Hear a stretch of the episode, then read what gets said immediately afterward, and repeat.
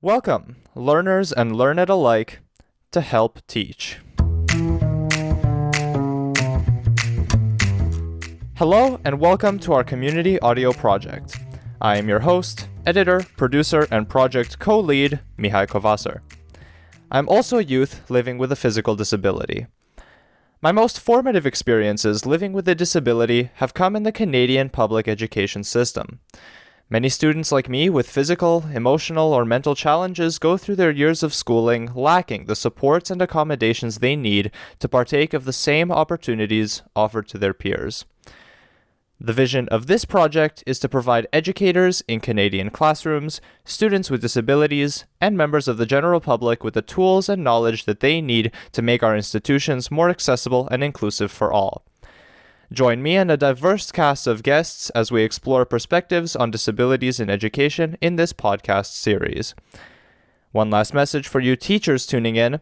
Listen in each episode for our key takeaway that you can implement in your classroom today to help us further this vision. Hello, and welcome back to Help Teach. Today I am here with another one of my co leads, a guest with whom I'm very excited today to discuss a subject that is perhaps little brought up in the public school system, but one that is very important to us as students and as individuals that love to maximize our potential in education. But first and foremost, before we get into that, I'd love to introduce our guest for today, Elise Doucet. Elise, welcome back to the show. Hi, Mihai. Thanks. It's great to be here again. I'm sure our audience would love to hear some more from you because you always come prepared with your historical knowledge, your background knowledge, and I think that uh, that's always really nice to get all that information. So thanks for coming back on. So today, that subject that is little discussed that I think would be great for us to talk about is something called the United Nations Convention on the Rights of the Child. Now, this may sound familiar to a lot of teachers listening. It was quite a landmark document to be published by the United Nations under the umbrella of UNICEF, which is responsible for child welfare, especially amongst other things. This convention was published in two versions a standard legal version to which the member states agreed, and a child friendly version that all children around the world could more easily grasp so they understand their rights. So to cite from uh, the actual website of UNICEF, they say, quote, In 1989, something incredible happened. Against the backdrop of a changing world order, world leaders came together and made a historic document to the world's children. They made a promise to every child to protect and fulfill their rights by adopting an international legal framework, the United Nations Convention on the Rights of the Child. Contained in this treaty is a profound idea that children are not just objects who belong to their parents and for whom decisions are made, or adults in training. Rather, they are human beings and individuals with their own rights. The Convention says childhood is separate from adulthood and lasts until 18. It is a special protected time in which children must be allowed to grow, learn, play, develop, and flourish with dignity. The convention went on to become the most widely ratified human rights treaty in history and has helped transform children's lives. End quote. So, today, Elise, I'd love to get started by talking about four key articles that are most relevant to us as students and people with disabilities or disabled people. So, yeah, I'd love to turn it to you, maybe to introduce the first article, if you're okay with that, and uh, tell us a little bit about what it means to you. Sure. Article 2 is the first one, um, and it's essentially the right to have no discrimination on the basis of long series of things, but things like, you know, religion, what they look like, if you're a boy or girl, if you're rich or poor, no matter who your parents, your families are, or what they believe or they do, and essentially kind of, you know, the right to be treated fairly. And disability is one of these things that you're not supposed to be judged on. You know, if you've been listening to this podcast for very long, I think we all have had stories about being discriminated against on the basis of our disability. The most obvious example that comes to me right now is when I went to a museum and they only had audio for pretty much everything. They had audio descriptions of things, but they didn't have any written text or ASL interpretation. And when I asked about it, they said that it wasn't worth it to make it available to everyone. It wasn't worth the effort, which was frustrating because that person who said that to me had gone on like a five minute rant earlier about how important this display was for everyone to see. So it felt very hypocritical. But so that would be my most prominent example that comes to mind of, of my personal experience with kind of, you know, people not listening to that article. What about you, Mihai? This idea of discrimination is sort of a complicated one, right? Because discrimination is an umbrella term for many acts, both malicious or just negligent, that end up setting up an unfair playing ground in society for, for people to participate. As you said, this article essentially posits that no matter who you are, where you live, what language you speak, anything like that, no matter the things that make you different from your peers, if you live in a in the same society, you should be offered the same opportunities, right? And I think that's something that's really important to highlight because it's not just about bullying people or treating them poorly outright by pushing them away or rejecting them, but when we don't have for example, like in the education system, where we don't necessarily have a universal design set up, which is something you brought up in, in the episode when we spoke together, was the principles of universal design. Um, that already sets up an environment where if you come in with differences that shouldn't, by any description, lead you to be treated differently, if you come in with those differences, you're already at a disadvantage. So I think that's what's important to point out about this article is that discrimination comes in in many forms, and the best thing we can do to to help that situation is to set up a playing ground that everyone can participate in by making sure that those differences don't have any effect on the environment and how you can participate, right? So, in the article that is actually published by the United Nations in this sort of quote unquote adult article, the, the legal article. The second part of this says that state parties shall take all appropriate measures to ensure that the child is protected against all forms of discrimination or punishment on the basis of the status, activities, expressed opinions, or beliefs of the child's parents, legal guardians, or family members. Which I also think is something important to point out because we talk a lot about advocacy on this show, right? Because that's what we do. We're, we're here to advocate. And coming into an environment with certain beliefs or opinions or learned values from your family that perhaps contribute to that environment of discrimination without even knowing it, I think that's really important to point out too, is that together we have responsibility, I think, to help teach our peers too, right? If, if they come in with these opinions that might be harmful, it's not necessarily that they want to be malicious, but it's how they were taught, right? And so that's why shows like this are really important to help spread uh, these ideas that might be helpful in, in changing minds, right? What do you think about that, Elise? Yeah, no, I definitely agree. People don't necessarily understand how harmful comments that are just like borderline offensive can be. Mm-hmm especially because they're not meant to be offensive. Like most people, they don't mean to be offensive or say anything. Like they don't. That's not their intention, which I think is important to remember and like understand. But the fact of the matter is, is that the world is kind of set up to discriminate against people with disabilities or disabled people, and yeah, well, I think it's a difficult situation, like being kind of in school and having peers who, yeah, say these harmful things that don't really understand it and being disabled and being you know on the receiving end of some of these comments you aren't able to explain sometimes why they're wrong or you just you just know that they're wrong mm-hmm. or that they just they feel weird and i think that's where teachers can kind of come in and i think they can moderate discussions mm-hmm. in a better way than kind of just a bunch of kids stuck together can do so from that subject of the discriminatory environment, the next article that we think is really key here is Article 23, which is around specifically the treatment of children with disabilities. Now, this is a very long article, but to summarize, it essentially says that every child with a disability should enjoy the best possible life in society that governments, that the member states that agree to this, should remove all obstacles for children with disabilities to become independent and to participate actively in the community. And I think those are two really important key terms that we can start to talk about. First of all, independence, and and second of all, that active participation uh, towards the best possible life. I've always been on the fence when it comes to the subject of independence.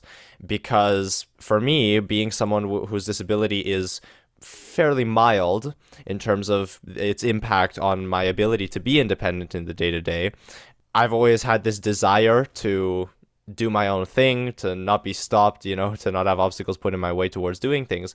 And so i've pushed towards that independence while sometimes there have been things in the way that have tried to hold me back. Whereas for other people it's rather the opposite, where you are pushed to be independent because that is something that people just parrot or mimic. They say, oh, people with disabilities should be independent. And so you're pushed in that direction, but at the expense of not being offered support when you really need it. So uh, it's always been a very interesting thing to balance for me personally, and uh, I'm sure you have have some experiences with that as well. This idea of independence. Yeah, no, I think I've also always strived to be as independent as possible, but yeah, if you just like sent me out into the world with no supports or anything, I wouldn't be able to, you know, I wouldn't be able to go and get a higher education or, you know, do a lot of different jobs. I think like there has been, you know, other examples um, for things like driving. There seems to be this thing that people don't think that deaf people can drive because they're well, they, they think that we can that you have to hear traffic in order to drive in traffic. I would say to that that they should go and just try to walk through traffic just with their ears, and they'll find that that's not usually the best way to go your average person who's not used to that wouldn't, you know, understand how to do that because people don't realize how much this stuff is visual. So for a deaf person, you know, we can see the other cars, we can see the lights, and you know, things like ambulances and police cars, they have lights on them. We can see them, and we can also see everybody else pulling over as well. So there's there are examples of things that where people think that I shouldn't be in, independent in, like driving yeah, and the other aspect of independence is that you think about any other condition that isn't technically classified as a chronic disability. For example, I wear glasses, uh, and many people in the world are either nearsighted or, or farsighted, right? Imagine being sent out into the world without a pair of glasses when you find out in the fourth grade that you can't see the whiteboard. Imagine everyone saying, "Oh, you should be independent," and send you out into the world without glasses. Where I would have probably been been hit by one of those cars in traffic many times if that were the case. People don't understand that all of a sudden when the disability label comes in, it seems like an entirely separate issue when really often it's just a matter of receiving supports in the same way that everyone else who isn't classified under this disability umbrella receives supports in order to you know be safe and secure and successful in society right?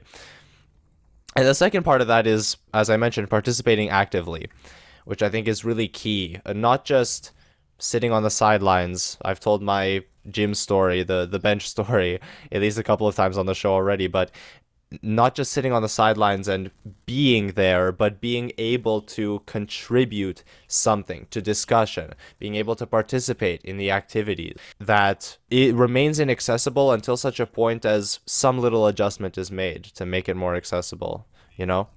Mm-hmm. Yeah, there seems to be some sort of tipping point where things become worth it for like general society to kind of make it accessible, like with glasses. And I think but people don't realize how easy it is in a sense for a lot of other conditions or other disabilities how easy it is to make it accessible. And oftentimes how there's benefits for general society as well. I mean for captions i have a thing i push captions a lot. But for the general population there's a lot of benefits as well. People find that they're more engaged in a video or something, if there's captions, most people will use captions if they're available. Um, Self reported, people think that they understand better when there's captions, like they, they absorb it better. Or, you know, if you're learning English, it's a lot easier if there's captions. You know, so there's mm. there's a lot of benefits just in general society to having captions, and it's the same for a lot of other adjustments or accommodations for other people as well you know because disability is a spectrum so even there's a lot of people who can sort of you know they can get by without accommodations but they do find a lot of benefits when they do have accommodations but it just doesn't necessarily outweigh the usual price of trying to get those accommodations for themselves which is something that i have to consider oftentimes you know hmm. in the classroom especially it's like do i really want to push for this and get on the bad side of the teacher? Because you know they're grading me and if your teacher doesn't like you it does not make for a fun time in class but then if i'm not getting the accommodations i need that is also going to bring down my grades so which is which way is the best way for me at, at, with that teacher in that environment in that time? You are listening to help teach. And after a short break when we return we will continue talking about the remaining articles of the United Nations Convention on the Rights of the Child and bring to you our key takeaway they can implement in the classroom today to make it more accessible and inclusive for all.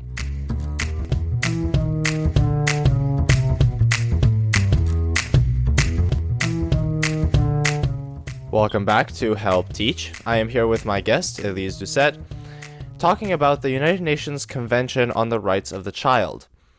So far, we've discussed a couple of articles the first on discrimination and the second on disability. And for the latter half of this show, there are two articles dedicated to education that I think would be very important for us to discuss.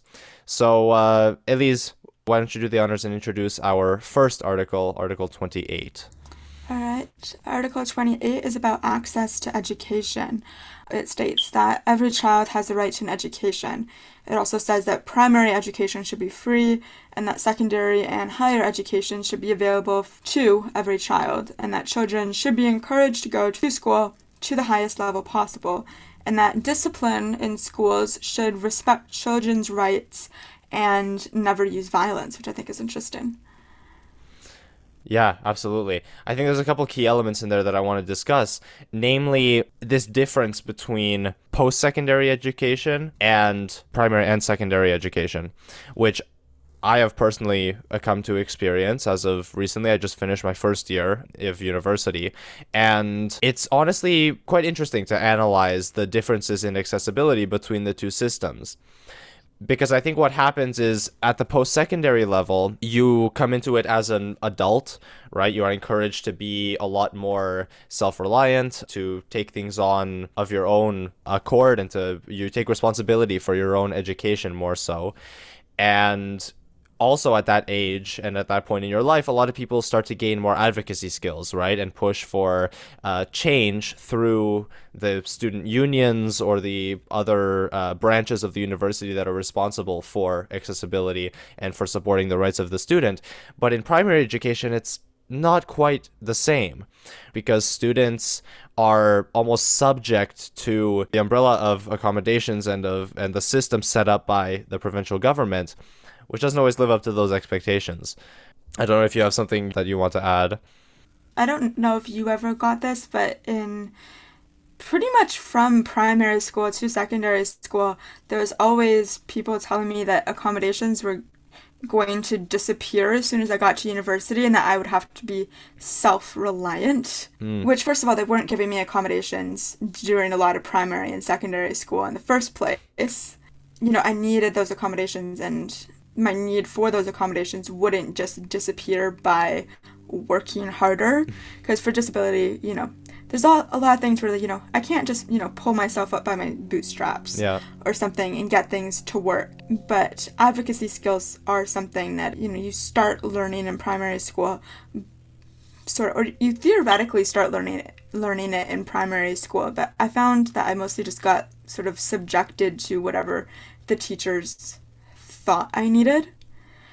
Um, I don't know what was that. What was your experience like? Yeah, I think if you do not have those advocacy skills, or you don't build them as quickly in the primary school system, it gets exponentially harder to fight for what you need. And I agree. I think I had a similar impression that in public school I have the opportunity to be helped by people and uh, to to adjust the system to my needs, even though, as you say, that wasn't always quite the case. And that in university it was like every man for themselves. But I felt quite the opposite, where in university the branches of the university responsible for either disability accommodation specifically or just for student wellness are very dedicated to each student that comes in through their door to ask them for help. And if you are able to ask for those things for yourself, they can come very, very quickly. Whereas in the public school system, the restraints put on it by the fact that it's a government uh, institution, right, a, a, provincial entity, even if you can fight for yourself, those restrictions make it all the more difficult to actually get those accommodations put in place. So that's all to say that post secondary education has been quite a a positive experience for me in the realm of accommodations and support. And I think that public school can take some strategies from how post secondary institutions go about doing it in order to, as it says, encourage children to pursue the highest education possible. Because I think we can both agree, and studies show as well, that students like with disabilities are often stopped at the primary school or secondary school level, not the post secondary level. If you get there, that you know often you're you're set up for success in a lot of ways but it's getting there that's the big problem. Our co-lead alexis likes to talk a lot about this because uh, as she said on previous episodes she was told by a guidance counselor outright that she shouldn't pursue higher education because it's not worth it. She wouldn't make it anyway right? So that's something that really needs to change. Mm-hmm. i wonder if it's something to do because i know you know at most universities maybe not so much like colleges or perhaps like really small universities, but in general, I think universities they have like a separate disability office mm. with their own dedicated employees whereas at you know primary or secondary school it's just sort of the teacher well there could be a guidance counselor there could be you know the principal there depending on the size of your school and they're the ones who are kind of you know deciding on your IEP and stuff for you. Mm-hmm. And in the case of myself, there was also the teacher of the deaf and hard of hearing who was somewhat involved um, in the IEP, but in the end, it's pretty much up to the school because the teacher of the deaf and hard of hearing they're usually an outside contractor, so they don't really have final say. Yeah. So yeah, I think it's it's it's different when you have a whole separate department that yeah, I think they can they can operate a little bit more freely. Absolutely, absolutely. Those yeah. restrictions come, I think, from the construction of the system and the fact that if you're outside, it's hard to make changes inside. Which is why it's so important to highlight this because the more that the families and the students with disabilities can get a say in how their education is curated and the supports that they get, the more suitable it will be for them when the decision is their own. I think that takes us well into the last article here, which is the aims of education. Why are we supplying this education? Once we agree that it should be supplied to all students equally and help them get to the highest level possible to the best of their ability, why are we doing it, right? And the children friendly article reads that children's education should help them fully develop their personalities, talents, and abilities. It should teach them to understand their own rights and to respect other people's rights cultures, and differences, and it should help them to live peacefully and protect the environment.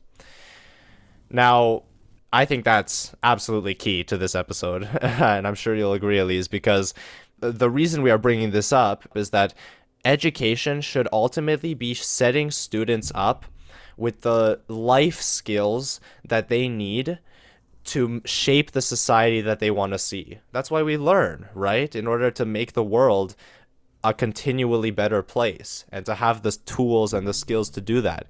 So we help students to develop their talents. All students have a talent of some kind, regardless of the obstacles in their way. Their abilities, which may be more or less in some areas, depending on their obstacles, but can always be helped and supported and developed.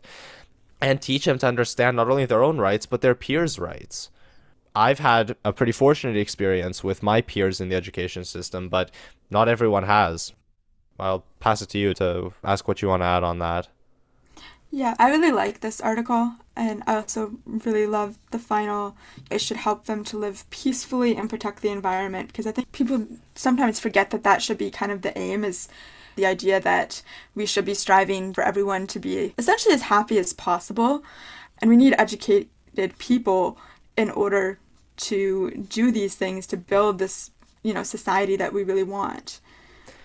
And in the same way that we encourage cultural education and cultural sensitivity in order to understand people from different places, understanding people with disabilities or disabled people's perspective on the world is really no different, right? I mean, we have our own life experiences that contribute to our values and how we think and how we want to see society shaped, and that deserves to be heard. So I agree, this article really does bring it home quite nicely. And what it also does is bring us quite well to our key takeaway for this episode. Elise, I'll uh, let you introduce the options for the key takeaway and what we would encourage teachers to do. All right, so for today, our key takeaway is to put up the UN poster outlining the rights of the child in class. And you could you can do that. Alternatively, you could also do a class activity where students make their own poster with a few key articles to them. You could do this, you know, depending on what grade you're teaching. You know, it could be their drawing and handwriting an article, or they could, you know, do something fancy in Canva. Just sort of an activity to you know introduce them to the poster and get them thinking about and really just understanding what rights they have. Absolutely so uh, much like a lot of classrooms will put up the Canadian Charter of Rights and Freedoms in their class because that's important for students to know, this UN Convention on the Rights of the Child, we believe, should be accorded that same importance. So if you can put up the child-friendly version in your classroom, both of which are accessible online and will be linked in the description of this episode, then your students can look at it, read it, and really start to understand their rights as a student. And if you make it a class activity, students can put up their own creation that really shows what what they understand and what is important to them from this article that they can take into their future.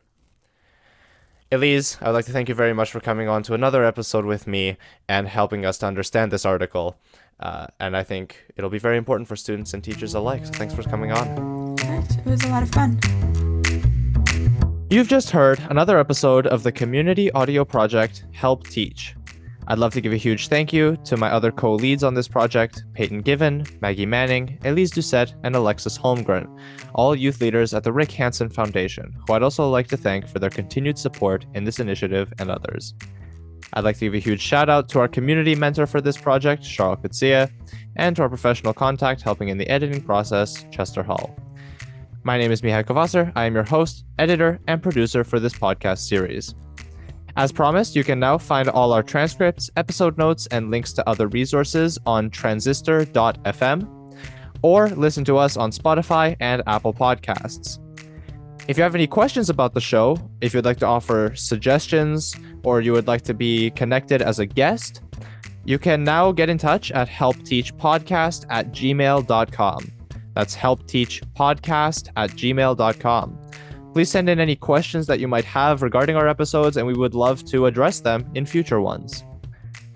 Tune in next time for more great conversations and key takeaways that you educators can implement in the classroom today to make it a more accessible and inclusive place for all.